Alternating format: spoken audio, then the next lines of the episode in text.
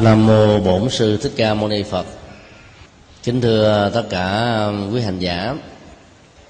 Bài kinh uh, 146 mang tựa đề Giáo giới Nandaka thuộc kinh Trung Bộ có thể phân tích dưới hai góc độ. Thứ nhất uh, là góc độ của một nhà pháp sư tôi làm công việc uh, giảng kinh thuyết pháp, hướng dẫn cho người nghe, hướng tới sự thực hành góc độ thứ hai đó là đứng từ cái tinh hoa và cốt lõi của sự hành trì, tức là từ người nghe. Và cả hai góc độ này đều rất có ý nghĩa đối với bài kinh. Ngày à, 3 tây cho đến ngày 7 tây tháng 11 2009 tức là khoảng 3 ngày nữa đó, thì tại à, thành phố Hải Phòng, khóa bồi dưỡng à, của giảng sư toàn quốc sẽ được tiến hành lần này thì à, chúng tôi bận một số à, công tác phật sự cho nên à, không tham gia trong phần thuyết trình như là những lần trước ở tây nguyên ở hà nội vân vân. Thì thế vào cái phần thiếu vắng đó đó việc phân tích bài kinh ngày hôm nay đó chúng tôi xin nhấn mạnh đến góc độ pháp sư người là ai. Trời, nhấn mạnh đến góc độ của người thuyết giảng hơn là người nghe bài kinh này à, được phân tích dưới sáu vấn đề chính. Thứ nhất là nhu cầu nghe pháp. Thứ hai đó là phương pháp pháp đàm. Thứ ba là bản chất của ờ, sự thực tập. Thứ tư là minh họa để giúp cho sự thực tập được kết quả. Thứ năm đó là bảy yếu tố giác ngộ được xem là cốt lõi tinh hoa của sự thực tập và cuối cùng đó là người thuyết giảng phải làm sao cho người nghe được hoan hỷ và thỏa mãn. Chương trình à, của à, các lớp trung cấp giảng sư và cấp, cao cấp giảng sư thì lại không có à, cơ hội học bài kinh như thế này. Trong khi giá trị tham khảo của nó rất cao. Và đây là một bài kinh mang tính cách lịch sử để cho thấy cái vai trò của một nhà hoàng pháp rất lớn chứ không chỉ đơn thuần là người truyền bá kiến thức Phật pháp mà thôi. Phải làm sao để giúp cho người nghe có được năng lực hành trì và thỏa mãn trên sự hành trì? Vốn được xem là cái mục tiêu cuối cùng. Trước nhất là nhu cầu nghe pháp. Ta phải thấy rất rõ việc à, nghe những bài à, thuyết giảng ở tại các giảng đường. Một mặt giúp cho người phật tử hay là cái người muốn à, tu học phật nói chung đó giải phóng được các cái à, hiểu lầm do dân học hay là những điều mắt thấy tai nghe mà mình không có à, khả năng để kiểm chứng. Thứ hai nó sẽ mở ra chúng ta cái cánh cửa chân lý mà đức phật đã thuyết giảng trong kinh.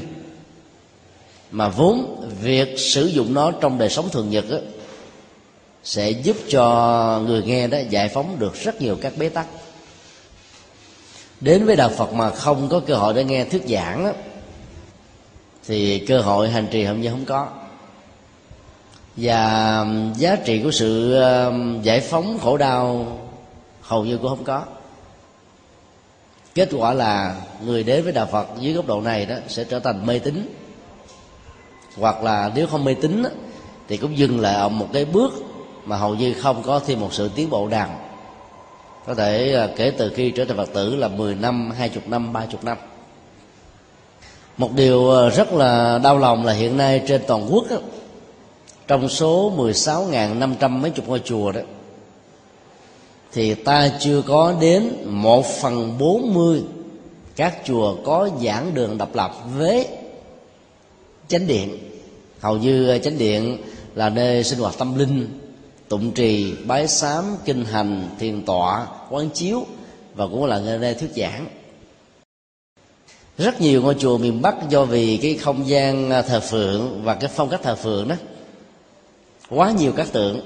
Cho nên à, cái nơi để dừng chân trong điện phật lại không có nhiều. Và do vậy, việc giảng kinh thuyết pháp trên điện phật cũng gặp rất nhiều các khó khăn. Còn ở miền trung và miền nam đó thì việc thờ phượng tương đối là đơn giản hơn, sáng sủa hơn. Và do vậy, cái phong cách thuyết giảng đó, nó cũng trở thành như một sự lựa chọn rất là phù hợp với những gì mà đức phật đã dạy ngày xưa. Cho nên để đáp ứng được cái nhu cầu nghe pháp ngày càng cao của những người đến với đạo phật đó, thì các chùa phải có những cái giảng đường độc lập như là chùa xá lợi gần 50 năm trước khi chùa này được thành lập đó thì à, cư sĩ chánh trí mai thoại truyền đã nghĩ đến việc à, mở mang Phật pháp. Và hội Phật học Nam Việt do ông thành lập nên cũng vì mục đích đó. Truyền bá Phật pháp là một nhu cầu không thể thiếu. Giáo hội à, Phật giáo Việt Nam thống nhất vẫn chưa có những cái quy định cụ thể cho các chùa và buộc các chùa phải có giảng kinh thuyết pháp vào những ngày sám hối hay là chủ nghịch thường kỳ.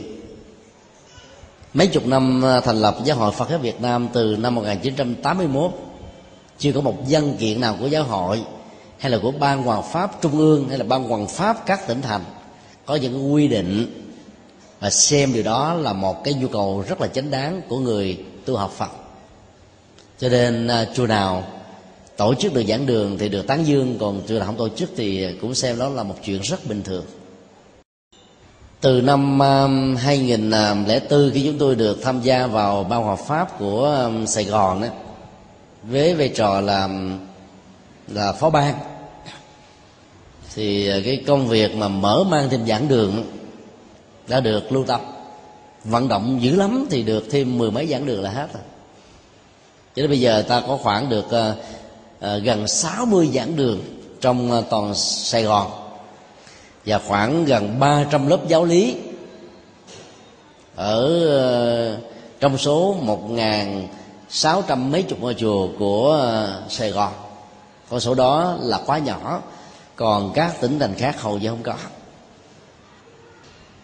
Thiệt thòi đầu tiên vẫn là những người phật tử. Khi ờ, đến với đạo phật mà không nghe thuyết giảng không được tu học phật pháp thì chắc chắn rằng là sẽ phải hiểu đức phật như là các vị thần. Và rồi à, mê tín gì đoan vẫn không được à, giải phẫu, giải phóng đi. Nên kết quả an vui hạnh phúc hầu như là một cái gì đó rất là giới hạn. Đọc bài kinh này, ta thấy à, cái mối quan tâm của đức phật về vấn đề thuyết giảng rất là sâu sắc.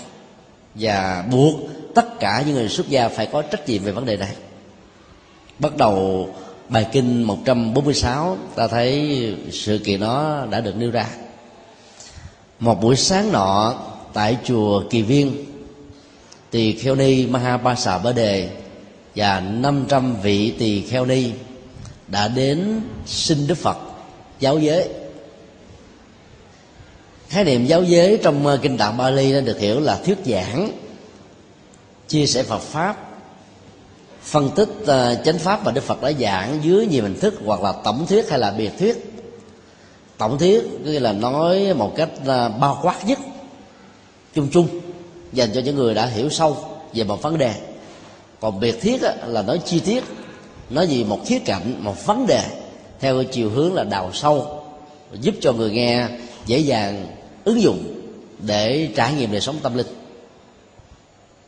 lý do tại sao um, tỳ kheo ni Đề, vị nữ tu đầu tiên của Phật giáo và 500 um, đồ đệ của bà tức là những người cùng xuất gia một ngày tại tỳ xá ly đã đến xin đức phật giáo giới. Bởi vì đó là một nhu cầu. Vì tu mà không học được phật pháp thì trở thành tu mù. Và điều này đó nó nó trái ngược hoàn toàn với cái truyền thống ngày nay ở phần lớn các ngôi chùa là người trụ trì đấy là không muốn tăng chúng hay là ni chúng của mình đi học. Thì sợ đi học á, nhiễm chuyện đời. Sợ đi học rồi mốt ra đời. Trong khi học Phật pháp nếu không giải phóng gọi là nghiệp đời chuyện đời đó thì còn cái gì có thể cao quý hơn? Và Phật pháp sẽ giúp cho người ta giải phóng được nỗi khổ điềm đau. Cho nên vào chùa ngay từ những cái ngày đầu tiên mà được học Phật pháp đó, thì trình độ tâm linh của người đó sẽ được thăng tiến rất nhanh bằng không á, đọc những cái bài kinh mang tới các nghi thức ở trong các chùa đó buồn lắm. Thì chúng tôi đã nói rất nhiều lần trong các buổi giảng. Gần như là nghi thức cầu an cầu siêu sám hối trở thành là nghi thức đọc tụng thường ngày. Còn những bài kinh mang tới cách hành trì cho mọi căn cơ đối tượng được Đức Phật thuyết giảng trong 49 năm hầu như không được quan tâm đến.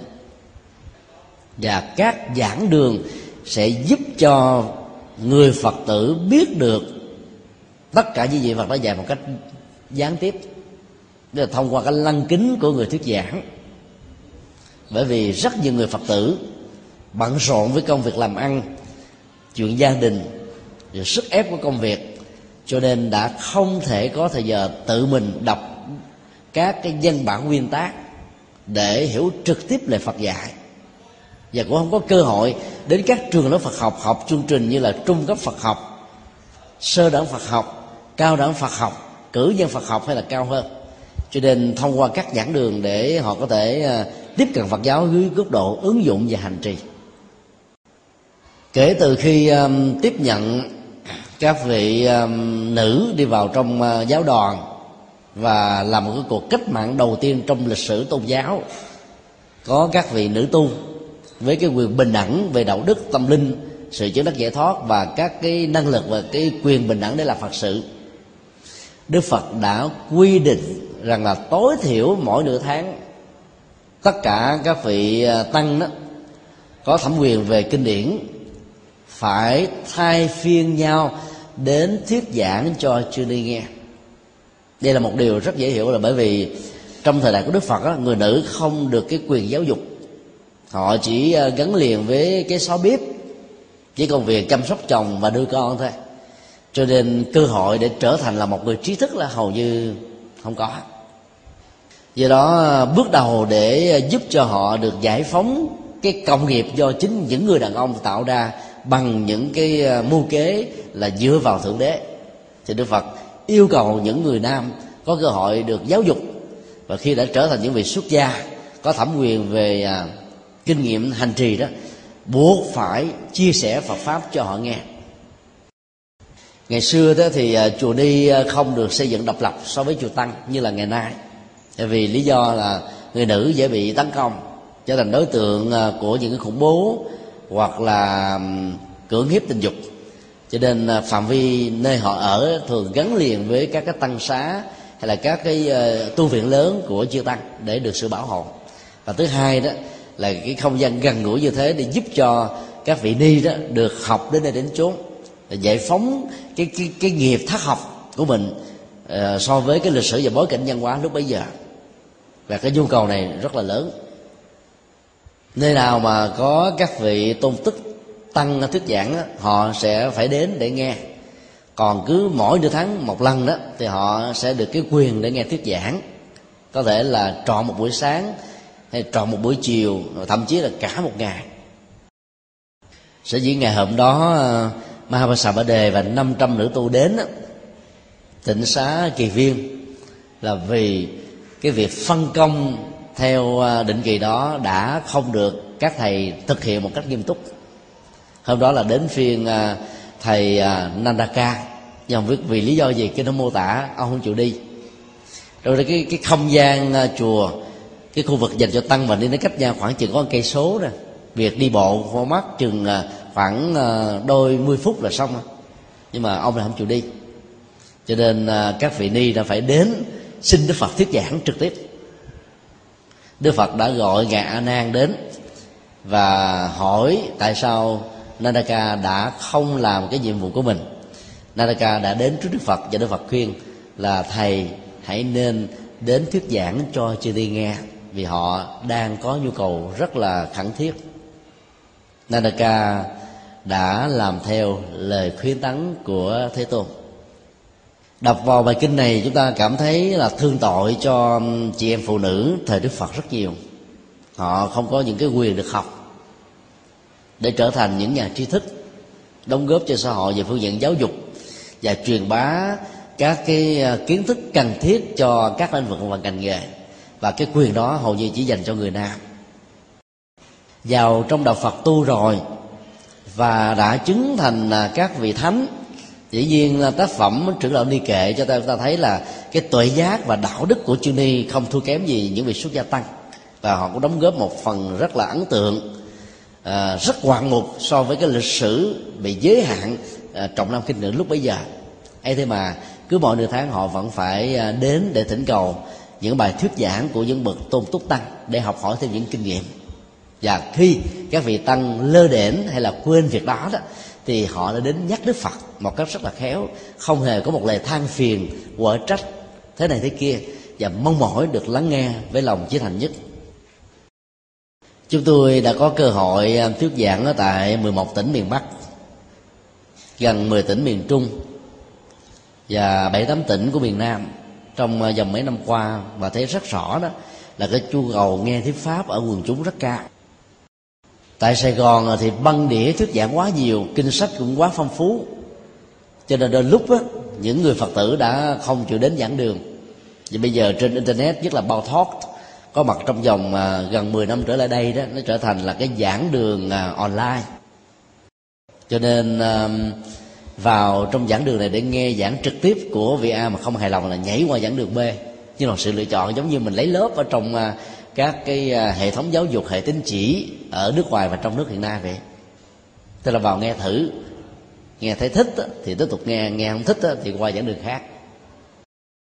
Những giảng đường à, online như vậy đó, đôi lúc là phát sóng 24 giờ, trên 24 giờ. Và người ta đã lập ra một cái ban điều phối nó ở các châu lục khác nhau vì cái múi giờ nó trên lệch rất là nhiều. Ngày ở bên đây là đi bên kia và ngược lại.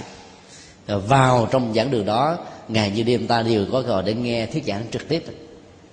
Nhưng mà nghe thuyết giảng online, chắc chắn rằng là không có giá trị tâm linh bằng như là nghe tại một giảng đường. Lý do đơn giản là có nhiều người đang nằm vừa ngủ vừa nghe, vừa ăn cơm vừa nghe, vừa nói chuyện vừa nghe, vừa làm việc vừa nghe và thậm chí cũng không có thể hiện cái lòng tôn kính pháp nữa. Vừa ở trần vừa nghe cũng có. Do đó giá trị của giảng đường truyền thống vẫn không thể nào bị thay thế.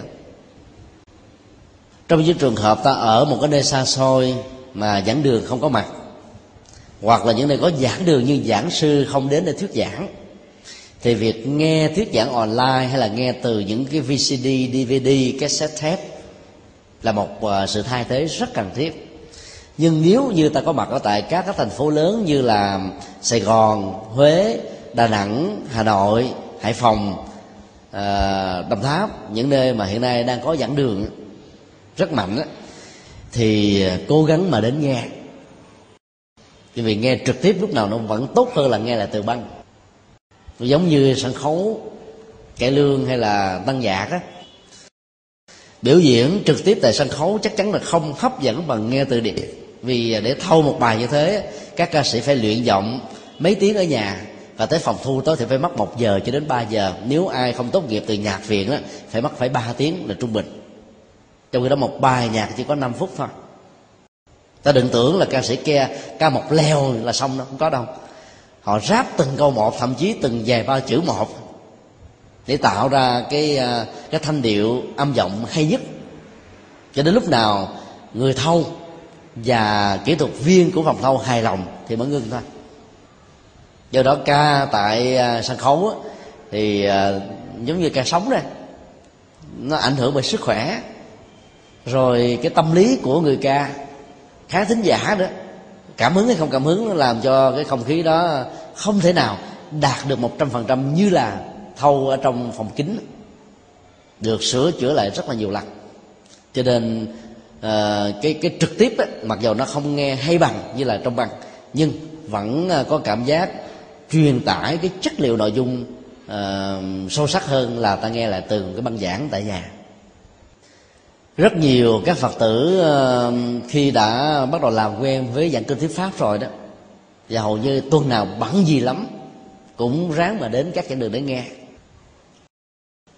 Thì đó là điều rất là đáng tán thán nhưng cũng có rất nhiều các phật tử lại không thấy nó là một nhu cầu. Đến chùa, tụng niệm, bái sám, lễ bái, cầu nguyện hết về. Ở đây không phải là cái phần chính của đạo phật. Phần chính của đạo phật là hiểu phật, hiểu pháp và hành trì đó. Muốn hành trì có kết quả thì phải có chánh kiến về phật pháp. Còn không có chánh kiến thì ta đi vài chục năm ở trong chùa đi nữa cũng không có được giá trị nhiều. Ngoài những cái phước báo hữu lậu thông thường mà thôi trong khi đó cũng có rất nhiều các vị xuất gia lại không thấy cái việc nghe thuyết giảng là một nhu cầu. Đó là cũng là một điều rất là đáng buồn. Các trường lớp phật học á, thì mở ra bây giờ là gần à, 50 trường trên toàn quốc. Người nào mà thích học Phật thì ta phải bỏ luôn cái xứ sở mình để đến những cái thành phố mà nơi giảng kinh thuyết pháp có nhiều vị giảng sư pháp sư lỗi lạc để mà thu học. Phải tốn tiền bạc phải bỏ hết mọi thứ. Nhưng mà có nhiều nơi đó, giảng sư có sẵn mà cũng không thèm nghe. Là bởi vì kể từ cái ngày xuất gia đầu phật đó, rất nhiều vị bổn sư đã không có ờ, giải thích cái nhu cầu nghe thuyết giảng là lớn. Rồi do vậy, cứ vào chùa công quả rất quen. Cứ nghĩ làm công quả như là tu. Mỗi ngày có mặt ở trên điện phật mấy thời kinh như vậy là tu. Không nghe thuyết pháp, làm sao biết phương pháp để thực tập? Các nghi thức là một trong những phương tiện tốt nhất để chúng ta tu. Còn việc trọng tâm của tu là chuyển hóa tâm linh giải phóng tham sân si mà mỗi một bài kinh đó, đức phật dạy chúng ta những kỹ năng khác nhau để làm công việc này. Mà không học đến chắc chắn là bị lỗ lã và thiệt thòi lắm. Khi thấy à, vị tỳ kheo được phân công tới thuyết giảng không có mặt chư ni đã lần lượt đến trước hương tháp của đức phật tại tỉnh xá kỳ viên. 500 người mà có mặt à, xung quanh cái hương tháp của đức phật thì phải biết rằng nó giống như biểu tình vậy. Mà biểu tình thầm lặng, mong ngài từ bi thuyết giảng cho chúng tôi nghe. Và đức phật đã điều phối ngài đang buộc phải truy ra được ai là cái người phụ trách thuyết giảng hôm nay mà tại sao lại không làm công việc đó. Thỉnh thoảng các giảng đường của bị than phiền là vị giảng sư đến thì trễ thậm chí có nhiều vị bận có không cần báo với trụ trì để điều phối việc khác đến. Ban hoàng pháp được thành lập mỗi một ban như vậy là gồm có 25 thành viên chính thức và mấy chục thành viên uh, thuộc về uh, cái uh, nhóm uh, giảng sư. Ấy thế mà nhiều vị bỏ giảng đường cũng không thể báo ai biết hết trơn để điều phối. Số lượng tại sài gòn là quá dư thừa và giảng sư. Mà đôi lúc đó, tại giảng đường này vào buổi sáng các vị giảng sư bỏ giảng đường làm các phật tử phải chờ cả tiếng đồng hồ rồi về trong sự buồn chán.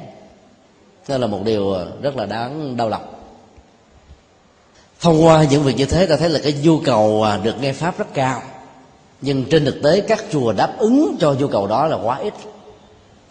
Và giáo hội ta chưa có chính sách để à, làm cho người phật tử được tu học phật đến nơi đến chốn chúng tôi mơ ước đến một giai đoạn nào đó giáo hội có những cái ờ, sắc chỉ mà buộc các chùa tối thiểu một tháng phải bốn lần thuyết giảng cho quần chúng nghe.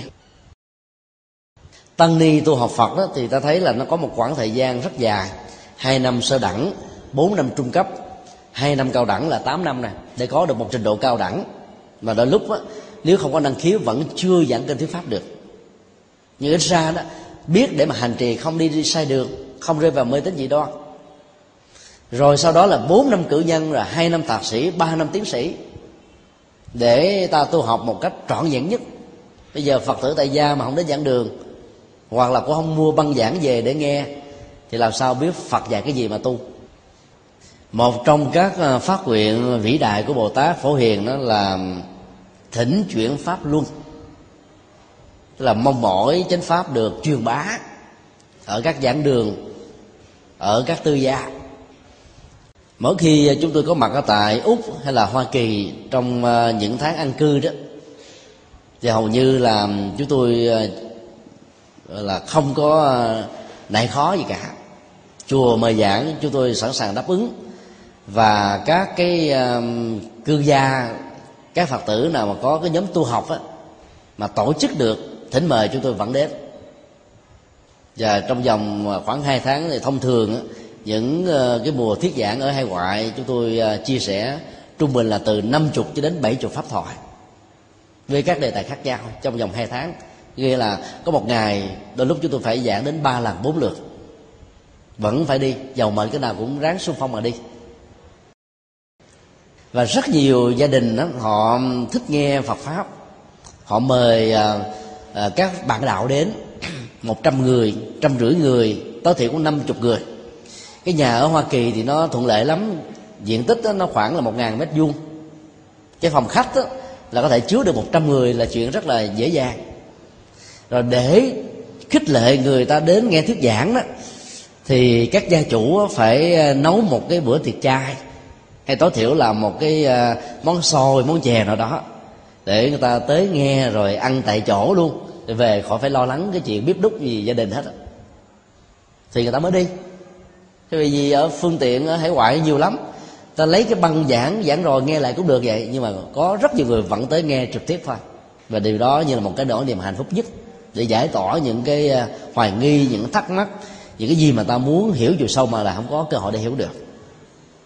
Ở tại Hoa Kỳ thì à, ai cũng biết đến à, Phật tử An Hạnh ở San Jose đó cô từ lúc sang Hoa Kỳ mấy chục năm đến bây giờ là không có làm nghề gì hết á. Chồng á thì làm à, kỹ sư vi tính, những đứa con cũng đi theo cái nghề đó. Và chồng và con ủng hộ vợ và mẹ hết mình. Cô ở nhà sang băng đĩa quanh năm suốt tháng, từ sáng cho đến 11 giờ khuya là chỉ sang băng thôi, ăn tống.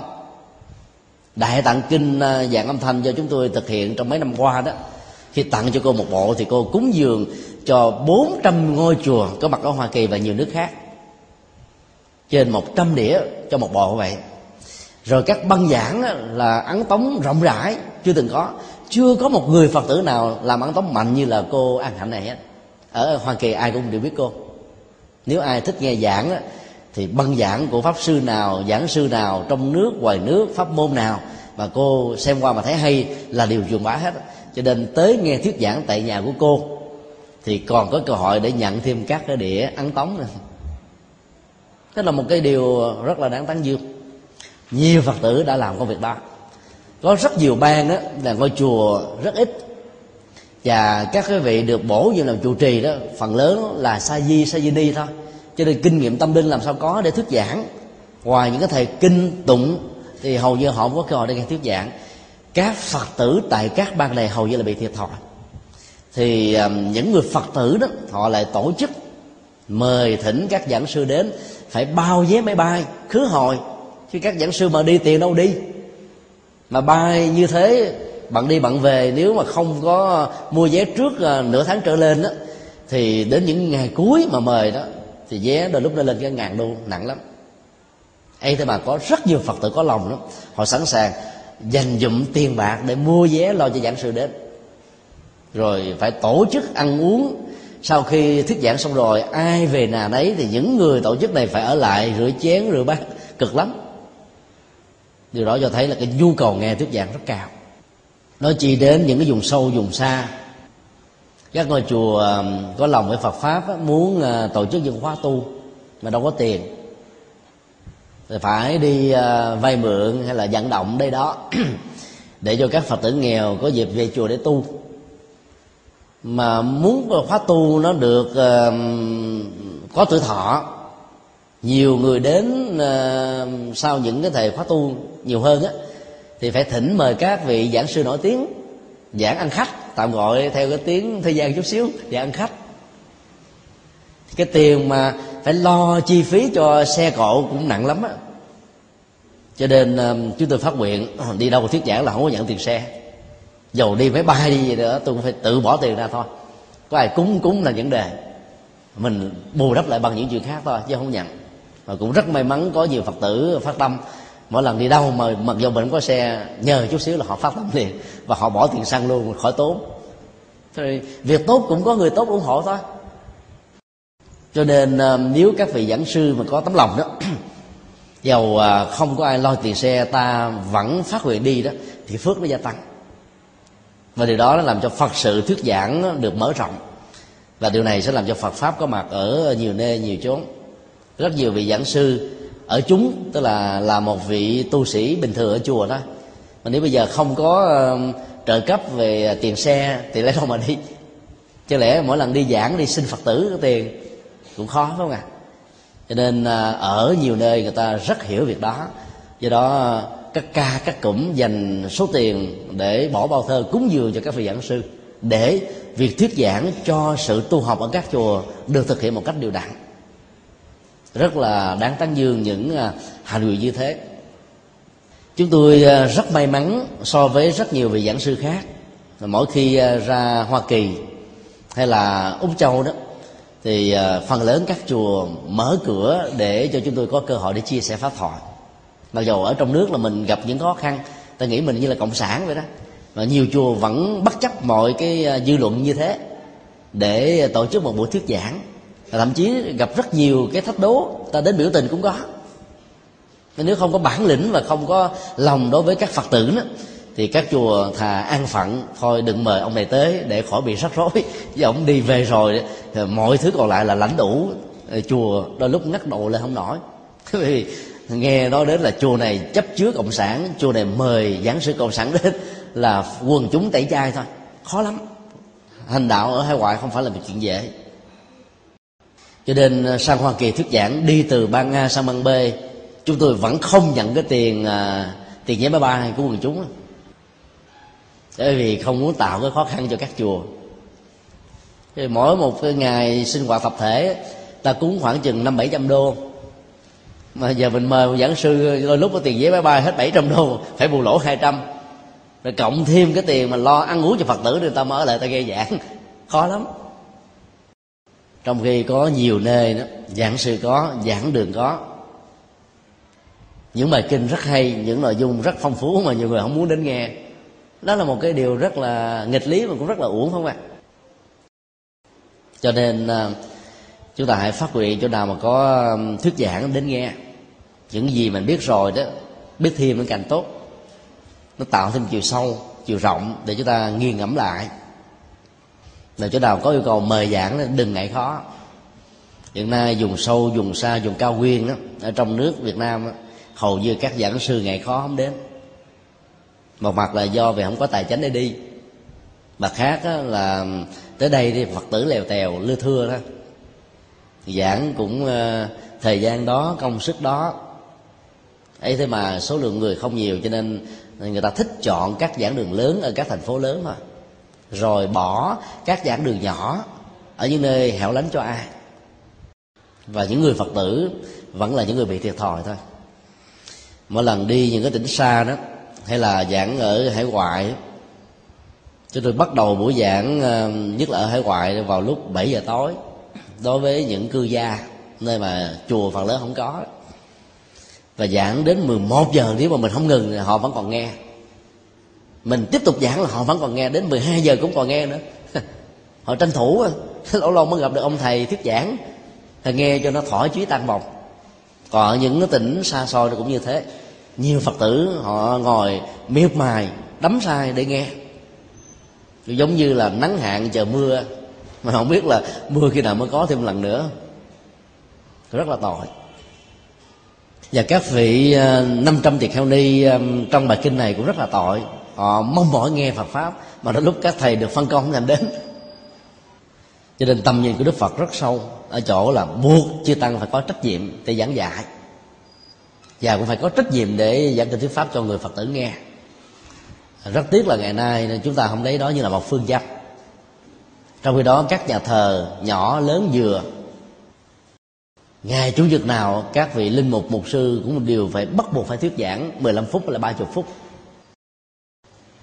Kinh thánh tăng ước đó, nó chỉ khoảng chừng 200 trang đó mà bốn nhà biên tập khác nhau được đánh dấu bằng à, tên của các vị thánh đó. Ví dụ như kinh thánh Luca kinh thánh Matthew kinh thánh John vân vân.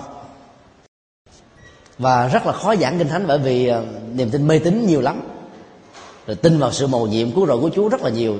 Cho nên giảng thời gian là nó sẽ bị trùng thôi. Trong khi đó kho tàng pháp bảo mà Đức Phật thuyết giảng trong 49 năm với số lượng gần 300 ngàn bài kinh dài ngắn dừa đó, rất phong phú. Giảng ngoài giảng ngoài vẫn ờ, không có cảm giác bị nhạt vì nội dung nó rất là sâu. Các tình huống các tình tiết rất là đa dạng khác nhau. Ê thế mà đôi lúc người ta không nghĩ đó như là một cái ờ, nhu cầu. Cho nên phần lớn các chùa không có thuyết giảng nếu vị trụ trì không có cái thói quen thuyết giảng, không có năng lực thuyết giảng, không trải qua các trường lớp Phật học thì hầu như cô không thấy rằng là việc mời vị giảng sư ở chỗ khác đến là một sự thay thế rất cần thiết. Sau khi à, nhận à, lời chỉ giáo của Đức Phật, thầy à, Nandaka đã đi đến cái khu vực tu của Chư Ni để thuyết giảng. Tại đây đó thì Mahabasa Ba Đề tức là di vọng của Đức Phật, và các vị tỳ kheo ni đã sắp sửa một cái pháp tòa. Rồi làm nước rửa chân, rửa tay, khăn, vân vân, để làm cho vị giảng sư hài lòng. Thầy à, Nandaka đã ngồi về cái chỗ đã được soạn sẵn và bắt đầu buổi pháp thoại bằng cái cách à, rất là ấn tượng. Thưa các vị hiền tỷ, tôi xin chia sẻ pháp thoại hôm nay bằng à, hỏi và đáp cái gì mà chư vị đã biết rồi đó thì nói là tôi đã hiểu, tôi đã rõ, để tôi khỏi phải lặp lại. Cái gì mà các vị chưa biết đó thì hãy nói ra để tôi đào sâu hơn. Và những gì cần thắc mắc và trao đổi thì quý vị hãy hỏi bằng những câu hỏi là, câu này, vấn đề này có nghĩa như thế nào? Tôi phải hiểu nó ra làm sao, ứng dụng hành trì ra sao? Chúng tôi cho rằng đây là một cái phương pháp pháp đàm rất là ấn tượng. Là ngày nay mình cũng rất là khó làm. Tất cả những người nghe đều được dự phần thông qua việc đặt các câu hỏi. Chứ không phải giống như giảng đường bây giờ phần lớn người giảng chỉ giảng thôi. Người hỏi thì gần như là cuối thời gian mới có cơ hội để đặt. Còn ngày xưa đó đức phật dùng cái phương pháp hỏi đáp hỏi để uh, kiểm tra xem cái người nghe đã hiểu được bao nhiêu rồi trên cơ sở đó để đào sâu thêm hay là bổ sung những cái chưa được uh, hiểu đúng. Và thầy Nandaka đã làm y hệt như cái phương pháp mà Đức Phật đã đã ứng dụng đó là hỏi và đáp thôi. Khóa tu một ngày an lạc tại chùa Phổ Quang được hình thành trong vòng hai năm vừa qua đó. Chúng tôi đã đề xuất với uh, chư tôn đức lãnh đạo thanh hội và ban hoàng pháp đó, là buổi sáng thì thuyết giảng buổi chiều á, là vấn đáp buổi sáng đặt tên cho nó là pháp thoại buổi chiều đặt nó là pháp đàm chuyên đề. Rất nhiều người vẫn còn xa lạ với phương pháp này nhưng mà rất hiệu quả. Nghe giảng thì một chiều. Mà pháp đàm thì nó là đa diện tức là những gì mà người ta chưa hiểu sâu hoặc là muốn đào sâu thêm thì ta được quyền đặt câu hỏi. Thậm chí có những câu hỏi rất hóc búa. Mà việc chia sẻ nó đó làm luôn cả người thuyết giảng lẫn người học đó, sẽ hiểu sâu hơn về một vấn đề. Có nhiều vấn đề người thuyết giảng cứ hiểu đơn giản là nói như thế, là người nghe đã hiểu rồi, nhưng mà thông qua câu hỏi, ta thấy là ờ, có nhiều người vẫn chưa hiểu lắm. Cho nên đòi hỏi mình phải đào sâu hơn, chi tiết quá hơn, giải thích cặn kẽ hơn, và cách diễn đạt nó nó phải làm sao ấn tượng hơn, thu hút hơn. Cho nên việc đặt câu hỏi sẽ hỗ trợ cho người thuyết giảng rất là nhiều. Đó là một phương pháp rất hay mà ngày nay chúng ta nên áp dụng trong các trường lớp Phật học đó, thì à, phần thuyết giảng luôn luôn kéo theo là phần à, đặt câu hỏi. Và rất tiếc đó, đôi lúc đó, các cái lớp mà thuộc về chưa đi đó thì câu hỏi đặt ra rất ít. Còn nếu cho phép chưa tăng hỏi thì người ta sẽ hỏi nhiều hơn. Nghĩa là chưa đi quá rụt rè. Do nữ tính đó, làm cho mình hầu như là không có muốn đặt câu hỏi gì hết đó. thì các giảng đường cũng như thế. Đôi lúc mà mời hội đặt câu hỏi mà cũng không có người đặt nữa. Ngại cái đó, việc đặt câu hỏi nó có nghệ thuật. Mình cứ nói là tôi, tức là chủ từ câu hỏi thứ nhất, thì ta đâu biết tôi này là ai đâu, đừng có nói tên thiệt của mình là nguyễn thị a, trần văn b chi? Ngại, ta biết đến chuyện đề của mình, biết đến những rắc rối của mình, biết đến những cái việc mà mình đang muốn mổ xẻ. Cho đó tôi, hoặc là bạn của tôi có yêu cầu như thế này, xin đặt ra nhờ giảng sư giải thích giùm, thì ta đâu biết ai đặt câu hỏi đâu. Nhưng mà việc giải đáp nó nó sẽ giải quyết được rất nhiều các bế tắc tương tự của rất nhiều người cho nên thường mà ai đến uh, chùa mà hỏi riêng thì chúng tôi yêu cầu đến giảng đường là vậy đó. Không phải là chậm bởi vì không đủ thời giờ để giải thích hết. Trong giảng đường một lần như vậy có vài trăm người nghe phổ quan một lần vậy là một ngàn người nghe. Và trong một ngàn người đó biết đâu cũng có vài ba trăm người vài ba chục người có một câu hỏi tương tự hay là na ná ở bức dạng chi tiết hay là đào sâu rồi có rất nhiều người thích là hỏi qua điện thoại thế chúng tôi cũng không không muốn trả lời trả lời qua điện thoại, cái cái cái hiệu lực của việc nghe nó không cao. Do đó trong một cái giảng đường mình ngồi á, thì cái mức tập trung nó cao hơn. Và cái tác dụng tâm lý trong việc nghe thông qua sự giải thích đó nó cũng ấn tượng hơn. Do đó nếu ai mà có hỏi thông qua email, hỏi qua nhắn tin, hỏi qua điện thoại mà được trả lời hãy đến các chân đường thì đừng có nghĩ là chúng tôi chảnh. Nội dung bài pháp được diễn ra bằng cái câu trả lời của ờ, chư ni.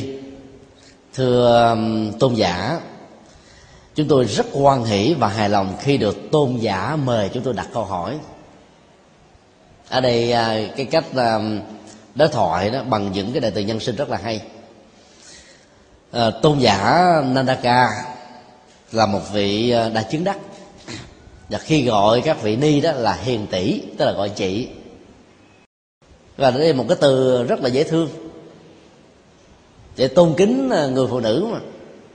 Mặc dù họ có thể đang học, với tư cách là học trò của mình, nhưng mà vẫn xem là hiền tỷ thôi. Và các vị tiếp nhận Phật pháp đã à, tôn xưng à, cái vị thuyết giảng cho mình là bằng tôn giả hay là hiền giả. Rất là ấn tượng. Tức là hai bên đều phải tôn kính lẫn nhau, chứ không phải chỉ có một bên tôn kính, bên tiếp nhận là hết tôn giả Nalanda đã thuyết giảng bài kinh về à, bản chất của nhân sinh quan và cái cách tu tập để đạt được cái sự trải nghiệm tâm linh trên đó. Nhân sinh quan Phật giáo được thiết lập trên ba con số sáu, đó là sáu giác quan, mắt, tai, mũi, lưỡi, thân, ý. Sáu đối tượng, màu sắc, âm thanh, mùi, vị đối vật, xúc chạm và các đối tượng được hình dung của ý. Và con số sáu cuối cùng đó là sáu loại nhận thức khi sáu giác quan tiếp xúc với đối tượng trần cảnh của nó. Đối với người bình thường thì ta đấm sai trên đó, xem nó là một trong những phương diện để được hạnh phúc và thỏa mãn trên đó. Còn à, người xuất gia đó, thì làm sao trải nghiệm là làm chủ được sáu giác quan, là làm chủ được nhân sinh quan thế giới quan, tức là làm chủ được cảm xúc, làm chủ được thái độ, làm chủ được các hành vi. Đây là sự thực tập rất là phổ biến mà người xuất gia đều phải hành trì thì à, bài kinh nó rất là dài, chứ tôi tóm tắt lại bằng những cái cuộc đối thoại ngắn gọn như thế này. Tôn giả Nandaka hỏi à, thưa các hiền tỷ, mắt, tai, mũi, lưỡi thân ý là thường còn hay là vô thường? Là khổ hay là vui? Câu trả lời thống nhất giữa các vị là, thưa tôn giả, tất cả các giác quan là vô thường.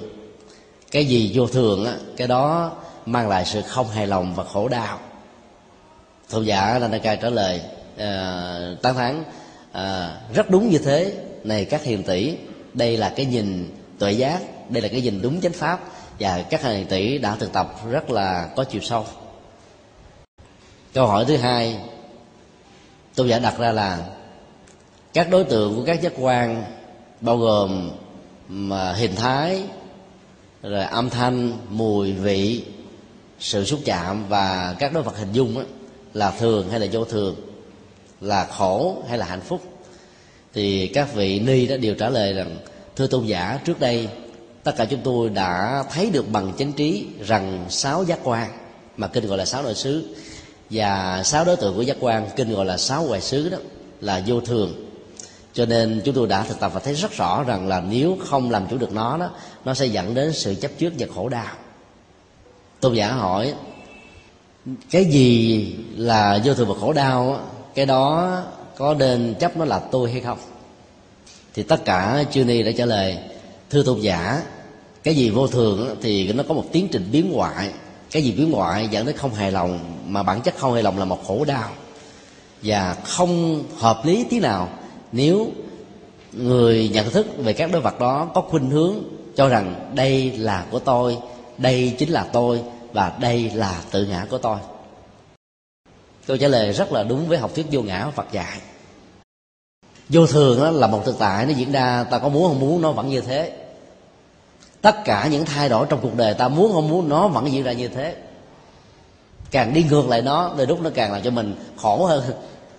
Và vấn đề còn lại đó là người tu là gì? Xử lý cảm xúc, tức là làm chủ các phản ứng giác quan của chúng ta đối với sự đổi thay trên cuộc đời này và người làm việc như thế được gọi là người thành công hay là người chiến thắng. Tức là làm chủ được chứng minh là một sự chiến thắng rất lớn. Câu hỏi kế tiếp của năng năng à, năng à, đa ca là sáu giác quan, sáu đối tượng của chúng và sáu nhận thức là vô thường, dẫn đến khổ đau. Và các vị có có có nhìn thấy rằng à, nó thuộc về tôi hay không?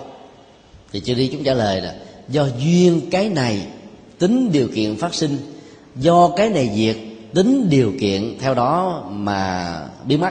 Cho nên không có cái gì trên cuộc đời này, từ con người cho đến vật chất thế giới vũ trụ xung quanh được xem là thường còn. Hầu như là cái câu trả lời của chư đư rất là sâu sắc. Y hệt như là những gì đức phật đã dạy, vì các vị đó đã nghe và có sự thực tập. Cho nên không phải chỉ đơn thuần là tiếp nhận kiến thức và đó trả lời rất là phù hợp với chánh pháp.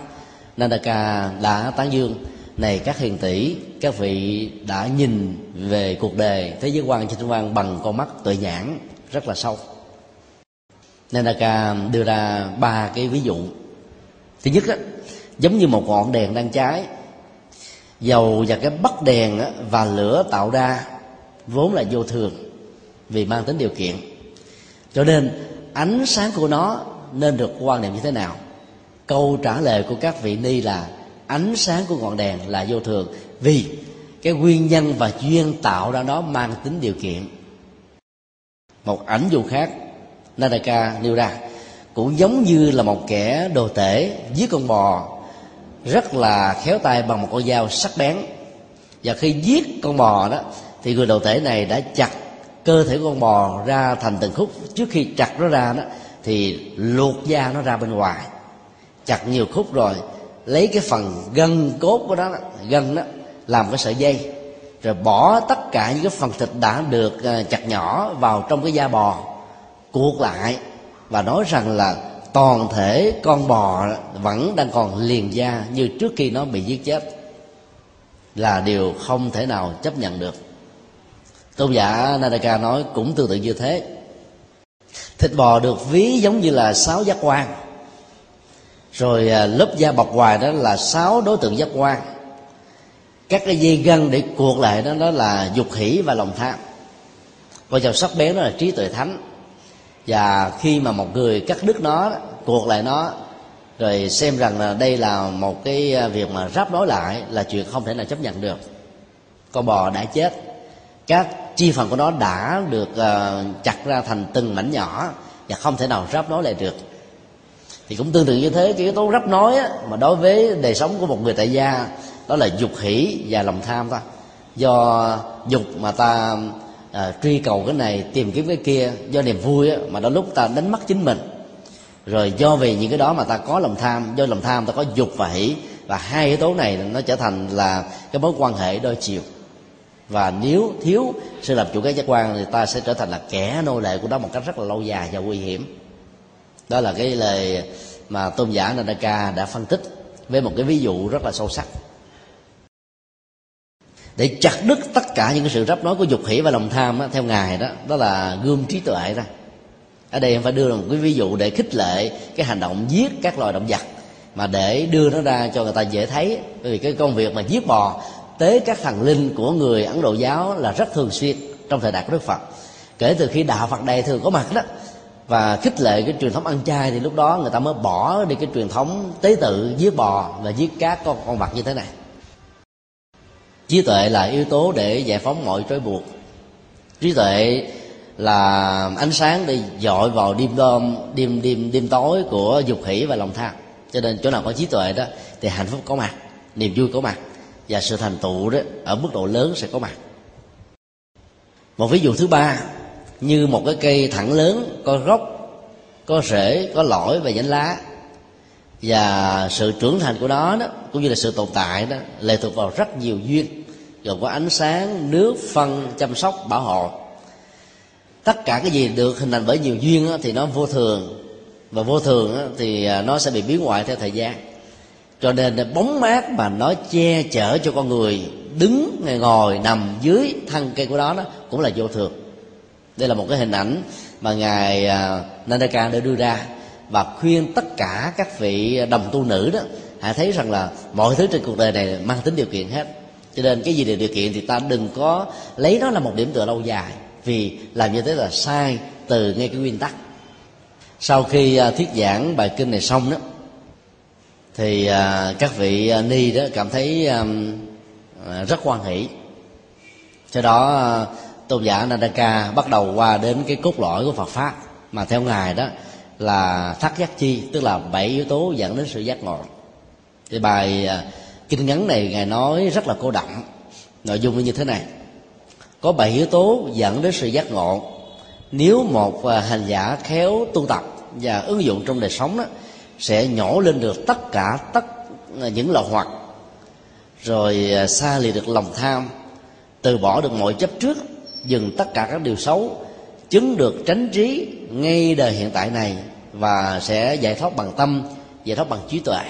Thì đó là một cái ờ, đoạn mô tả mà ta thấy trong phần lớn các bản kinh ờ, Nikaya, Đức Phật đã nêu vấn đề này ra. Tôn giả Nanaka đã thuyết giảng lại một cách thuộc lòng cho tất cả các vị ni nghe. Và bảy ờ, yếu tố đó được liệt ra là chánh niệm, trạch pháp tinh tấn quan hỷ, kinh an, buông xả và thiền định. Thiền định và chánh niệm đó, nó là như là hai mặt của một vấn đề. Muốn có được thiền thì phải có được sự định tĩnh của tâm. Không để cho các giác quan bám víu với đối tượng trần cảnh của nó. Và đây chính là cái cốt lõi tâm linh của các pháp môn trong đạo phật nếu ta hiểu thiền như là một sự chuyển hóa các à, phiền não, khổ đau, chứ vậy thiền thì hiểu theo nghĩa của thiền sư trung hoa và nhật bản, như là thiền công án hay là thiền thọ đồng. Chúng tôi sẽ đề nghị hiểu thiền là tiến trình chuyển hóa phiền não. Thì ta thấy chánh niệm để giúp cho chúng ta thấy rõ được sự vận hành của tâm, của cảm xúc, của thân, của hành vi, của lời nói, của việc làm, của những sự à, suy nghĩ thầm kín bên trong. Và không theo những cái xấu phá trị cái tốt để thành tựu được những chuyện khó thực tập. Ai làm được như thế đó, được xem là chánh niệm tức là làm chủ hoàn toàn được bản thân mình. Nhờ có chánh niệm đó, chúng ta chọn lựa pháp môn hay là những điều chân chính đạo đức và chánh pháp rất là dễ. Có rất nhiều người không có được cái à, cái chánh niệm cho nên à, ba chìm bảy nổi đứng núi này trong núi kia qua pháp môn này thì thấy pháp môn pháp môn nọ hay đứng pháp môn nọ thì thấy pháp pháp môn này hay và cuối cùng là họ không đi pháp môn nào để đi đến chốn. Cho nên trạch pháp là xác định cái con đường tâm linh mà mình sẽ đi. Con đường hành trì mà mình sẽ hướng đến. Và ta phải uh, uh, trung thành và có một cái lập trường để đi đến chốn về đó thì ta mới đi và thực tập có kết quả được. Tinh tấn là sự theo đuổi và triển khai pháp môn thực tập để chúng ta đạt được kết quả như ý muốn. Chứ nếu mà mình tu lơ tơ mơ tu tàn tàn tu uh, uh, sơ sơ thì nó không đi tới đâu. Quan hỷ là cái kết quả của sự tinh tấn do chạch pháp đúng với chánh niệm. Tức là có thực tập là có kết quả ngay tức khắc liền. Chứ không cần phải chờ sau khi chúng ta qua đề hay là vãng sanh về tây phương. Mà trong quá trình tu tập mà không có sự quan hỷ đó thì ta biết là ta tu sai. Tu mà cái gương mặt lúc nào cũng méo xẹo. Tu mà lúc nào cái gương mặt nó cũng căng thẳng tu mà lúc nào mình cũng gây gỗ, khó chịu thì ta biết là tu chưa đúng. Tu làm sao để cho có được cái sự an lạc, hỷ lạc, cái niềm vui sâu lắng xuất hiện trong tâm của chúng ta, cũng như là trên toàn thân. Và nhờ cái quan hệ đó, ta có được cái mức độ thứ hai đó là kinh an, tức là cái à, nhẹ nhàng thư thái của thân, hay là của đời sống nội tâm. Người có được cái chất liệu kinh an đó, thì đi đứng, nằm ngồi, nó tỏ ra một cái chất gì đó rất là dễ ấn tượng, dễ kính, dễ quy phục lắm nó nhẹ nhàng, thư thái, thoải mái, thảnh thơi. Không có căng thẳng. Đi không giống như là đang bị ma rượt. Đi cũng không giống như đang chạy à, cự ly ngắn hay chạy marathon. Mà đi tĩnh tại, sâu chắc trên từng bước đi của mình. Nhìn vào là lòng chúng ta kính phục liền. Ngồi nó cũng ra ngồi, chứ không phải ngồi chéo cẳng ngỗng, rồi nghe ngồi rung đùi, rung tay, ngồi hút thuốc, là ngồi đến đồng đưa, đi đến đồng đưa cái kinh an làm cho người có cái quái nghi tế hạnh chững chạc nhẹ nhàng thoải mái lắm nhẹ nhàng lắm. Và quan trọng hơn là phải biết buông xả mọi biến cố diễn ra đối với đời với mình. Mọi à, những điều không như ý diễn ra đối với cảm xúc đối với tình huống mà chúng ta đang trải nghiệm qua. Có lúc nó có những cái cơn lốc sóng thần nó đi ngang qua cuộc đời chúng ta làm mình trao đảo lắm rồi phải biết buông xả để làm mới lại. Có lúc á, những người thân người thương tạo cho mình những cái nỗi đau chưa từng thấy. Rồi, rồi mình cũng phải quan hỷ và buông xả thôi để mình à, chăm lo hạnh phúc cho bản thân và để giúp cho người khác. Và có được sự buông xả thì thiền định mới được thiết lập. Thế đây là yếu tố chúng ta thấy à, buông xả được đặt ở vị trí thứ sáu là thế. Không có buông xả thì không có chánh niệm không có chánh niệm thì không có thiền định không có buông xả thì không có nhất tâm không có nhất tâm thì không có bất loạn. Dù tu tập tại pháp môn nào mà không có buông xả là không có thành công được ai chấp nhất về cảm xúc là khó tu lắm. Bàn tay nào mà lặt ra, cái lòng bàn tay nó bấy nhầy các cái đường chỉ, cái đường da láng bóng thì người đó nhạy cảm lắm, mà nhạy cảm là rất là khó buông. Người ta chưa nói là mình đã cảm nhận được, người ta muốn muốn ám chỉ cái gì rồi. Nhạy càng nhiều khổ càng nhanh. Nhưng mà về công tác ngoại giao thì cái đó rất là thành công. Thấy rõ ứng xử linh linh hoạt, làm cho mọi người hài lòng, nhưng mà đôi lúc không làm cho chính mình hạnh phúc được thì người uh, có cái chỉ tài như thế có tính cách tâm lý như thế thì cần phải tu tập buông xả nhiều. Qua rồi thì quên đừng có nhớ nữa. Vì mỗi lần nhắc lại thì khổ đau lớn lắm. Sau khi uh, thuyết giảng bài kinh xong đó thì ờ, chư nơi đều quan hỷ và thầy uh, Nandaka nói rằng là thưa các hiền tỷ thời gian đã hết rồi xin uh, giải tán. Thì uh, ngài đi về chư ni cũng giải tán thì ngài vừa về đến tịnh xá cũng thấy chưa đi cũng có mặt. Rồi à, đi vào trong à, tỉnh tịnh thất của mình. Các vị ni đã đến gặp đức phật và xin à, thế tôn hãy tiếp tục giáo giới cho chúng con. Chúng ta nghe cái câu nói đó mà cảm động vô cùng. Đức phật phương tiện nói thôi các vị hãy về để chờ một dịp khác thích hợp hơn. Chư ni đã nghe lời đức phật dạy xong rồi ra về hết. Vừa về xong đó đức phật gọi a nan gọi ngài uh, nandaka và tất cả các vị tỳ kheo đến để nghe thầy à, răng dạy. Ngài nói rằng là uh, nandaka con có thấy không?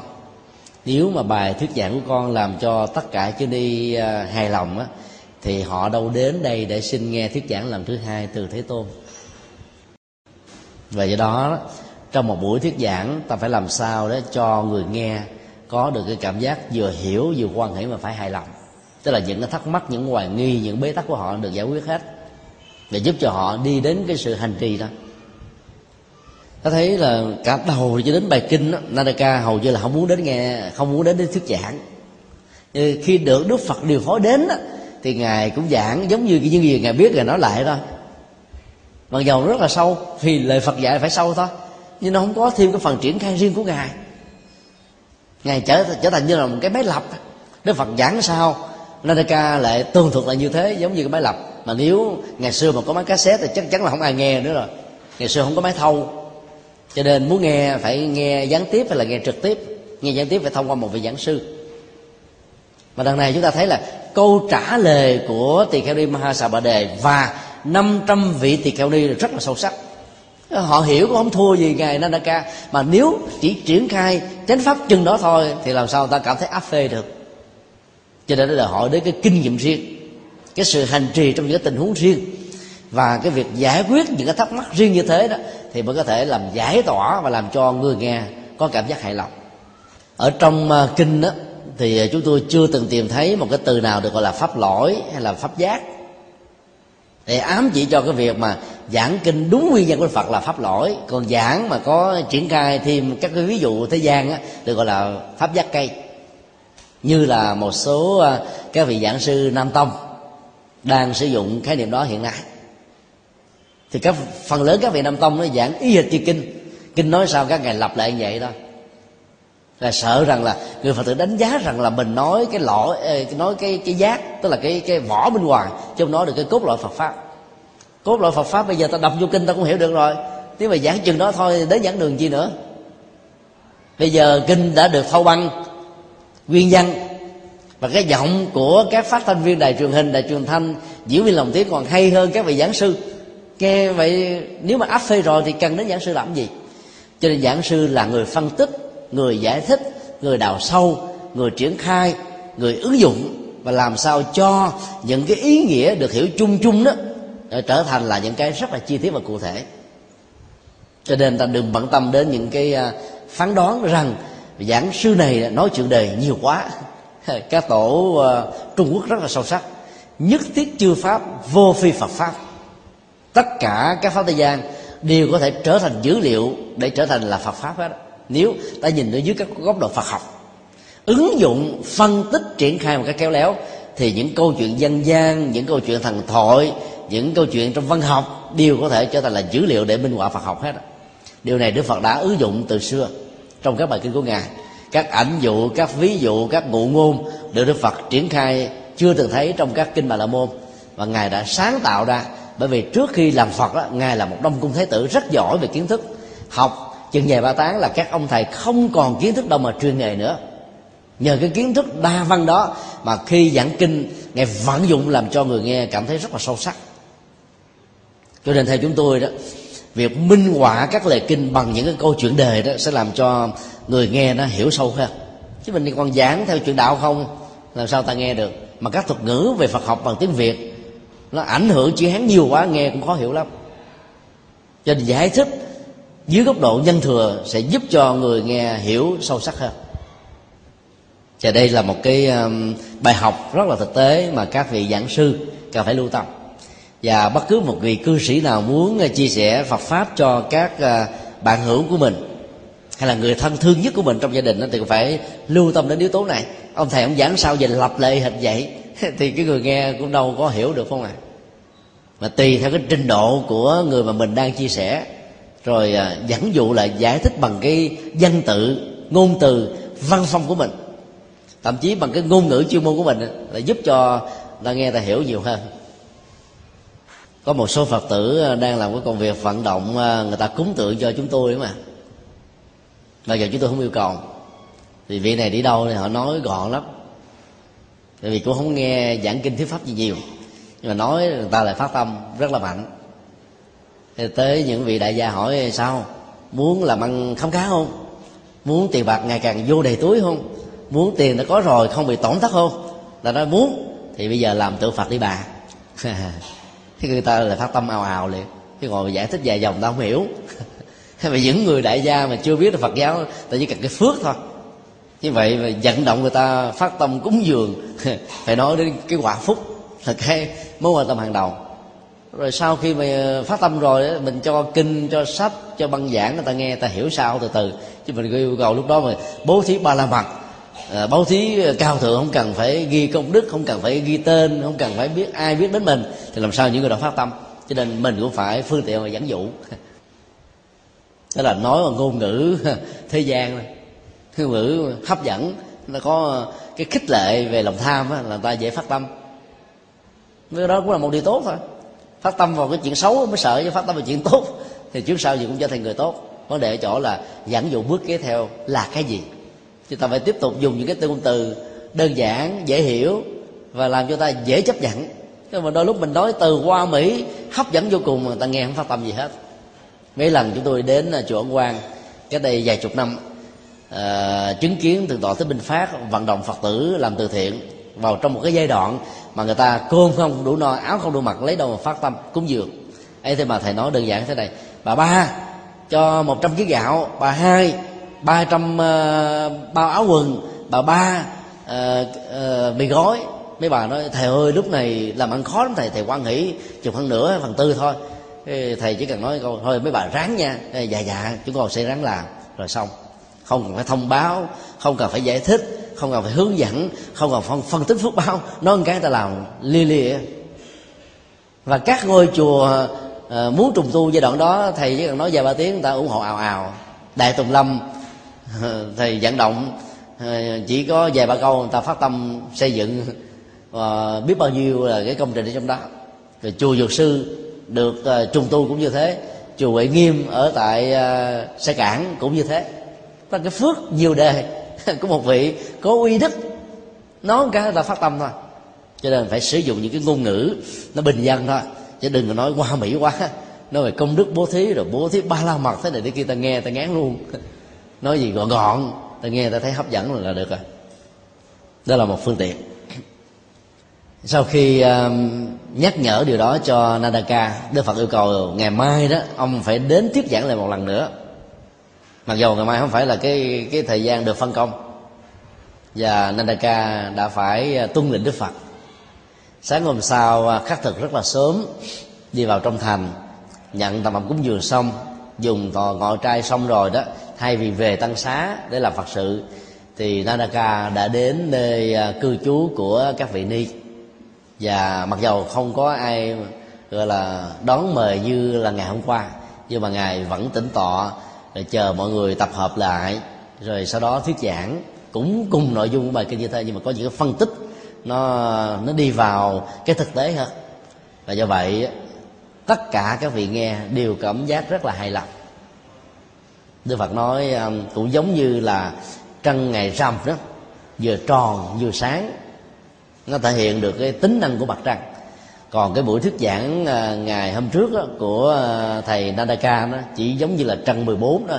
Nó chưa tròn một cách trọn vẹn mà dù nó cũng tròn mà nó không có sáng một cách giống như là chúng ta thấy vào ngày sau.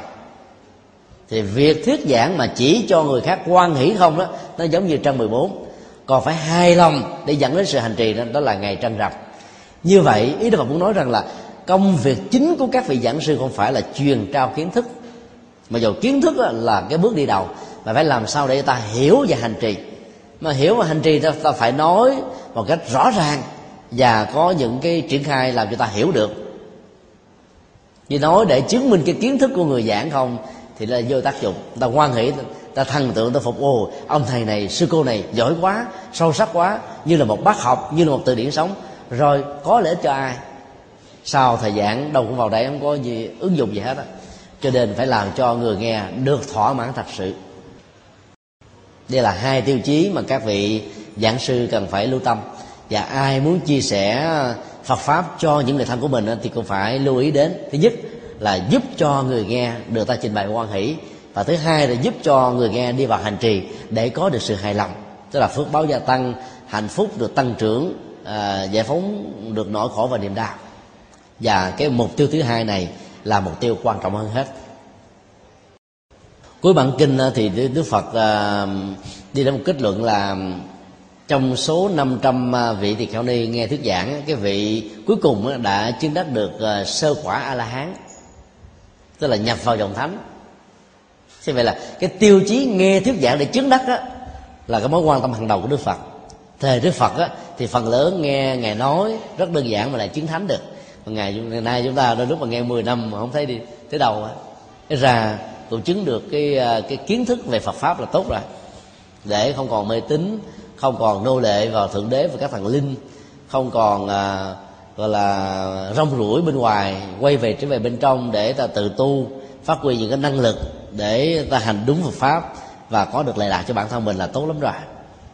Chứ bây giờ mà chứng đắc thì khó người giảng còn chưa chứng làm sao người nghe chứng? Ta phải thông cảm với sự tương đối này thôi và có nhiều à, vị à, nghe pháp cũng rất là khó tính nói là trời ông thầy đã ông nói toàn là kiến thức không? Kiến thức là cái con đường mà không chịu hiểu nó làm sao đi? Cái việc đi là công việc của chúng ta.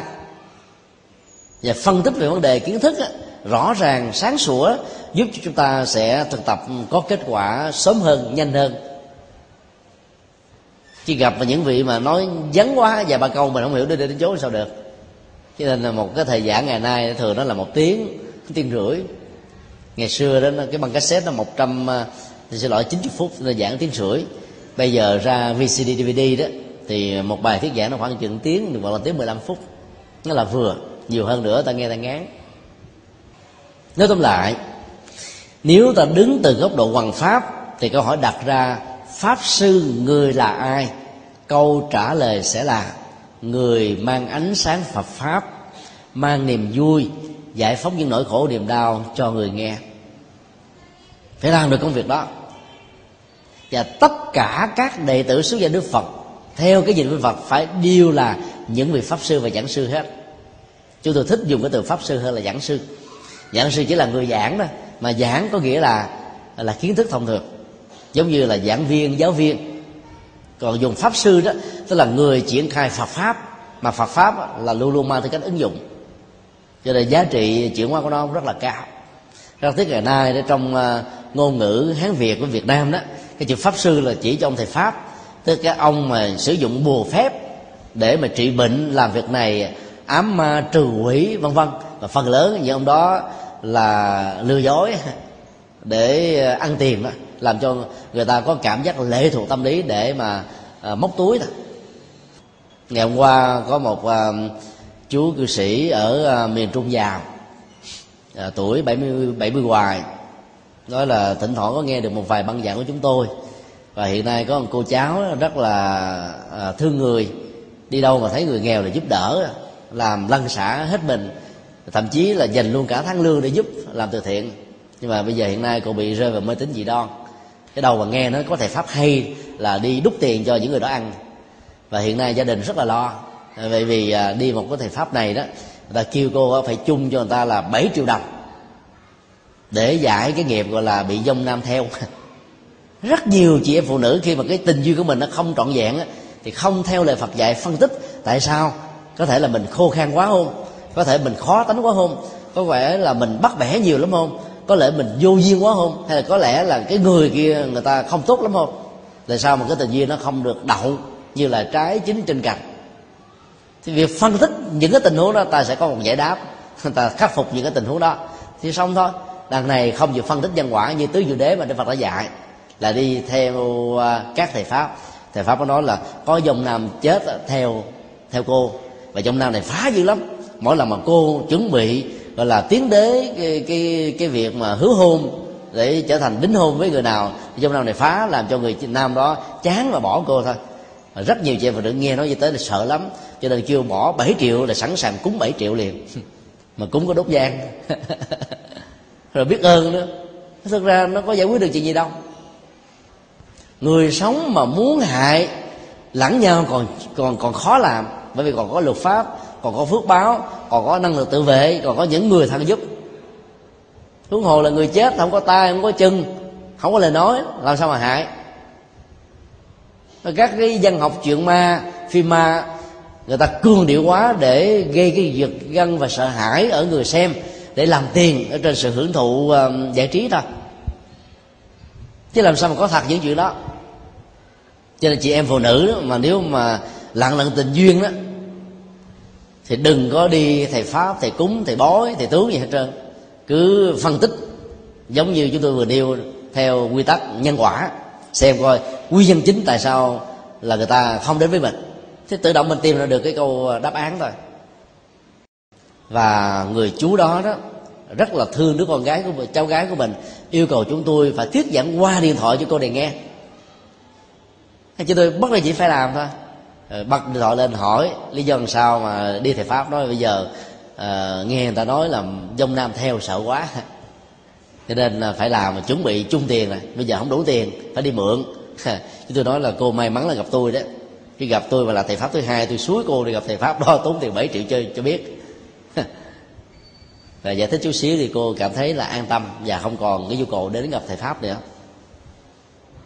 cái nghĩa pháp sư là thầy bùa thầy pháp như vừa nêu đó nó làm cho người ta không muốn dùng cái chữ pháp sư dành cho các vị à, giảng sư thuyết pháp hiện nay.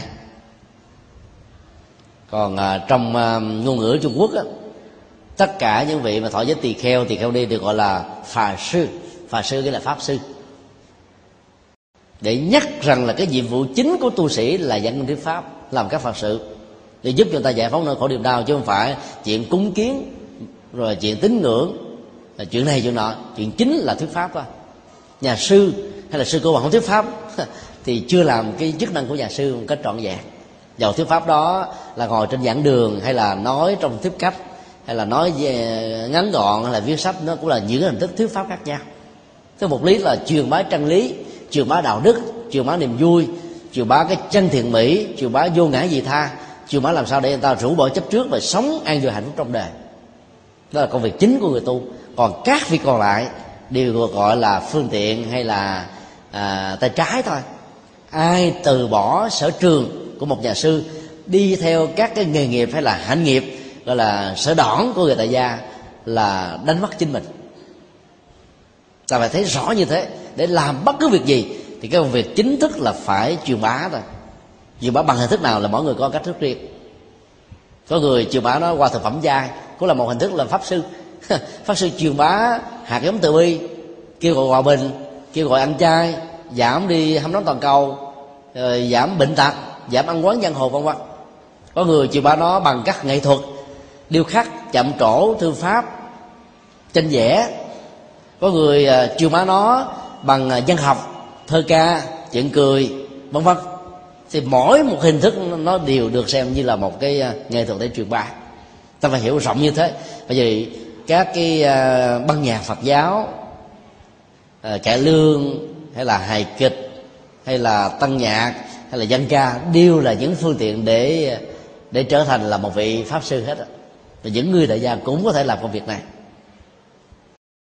Còn đứng từ góc độ của cái cốt loại Phật pháp đó thì ta thấy cái việc thực tập chính yếu của người xuất gia là gì? Làm chủ sáu giác quan tức là thấy rõ được nhân sinh quan và thế giới quan á, nó nằm trong ờ, các giác quan của mình thôi. Và làm chủ được nó thì ta sẽ rũ bỏ được các phiền não. Và cái cốt lõi của hành trì đó là là là là, là thắt giác chi. Và cái đỉnh điểm cao nhất của đó là thiền định tức là sự chuyển hóa tham sân si. Và kế tiếp của đó đó là sự buông xả. Tức là những người tại gia mà thực tập thắt giác chi đó ở mức độ ba phần trăm thôi hay tối thiểu 10% thôi là được an vui hạnh phúc rất là nhiều. Áp dụng nó trong ờ, công nghệ trong ngành nghề. Thì chánh niệm sẽ giúp cho chúng ta phát minh. Bởi vì mình đầu tư quá tập trung cho nên ờ, tâm nó được sáng suốt cho nên mình ờ, thấy cái này biết cái kia phát hiện ra những cái quy luật của những cái mà chúng ta cần khám phá nó còn thiền định nó, nó làm cho mình định tĩnh không có trao đảo trong thăng trầm vinh nhục những biến cố những cái nghịch cảnh của cuộc đời cho nên ta vẫn thản nhiên và dững dưng còn à, tất cả những nỗi khổ niềm đau đến với mình mình buông xả hết để giữ lại những cái tốt nhất đẹp nhất hay nhất thôi. Như thế là người tại gia sống với thác giác trì rất là có giá trị. Nó là cái cốt lõi của sự hành trì. Và đối với người xuất gia đó thì thiền định tức là con đường dẫn đến sự giải thoát. Cho nên ở cấp độ nào mức độ ứng dụng nào thì thắt giác tri vẫn tốt giống như nhau nó có thể được xem là thứ yếu sau bát chánh đạo à, rất mong à, tất cả các hành giả đều à, thực tập theo nội dung của bản kinh này để mọi người à, đều có phần truyền bá chánh pháp được lan rộng khắp mọi nơi mọi chốn. Thì à, xin kết thúc bài kinh tại đây.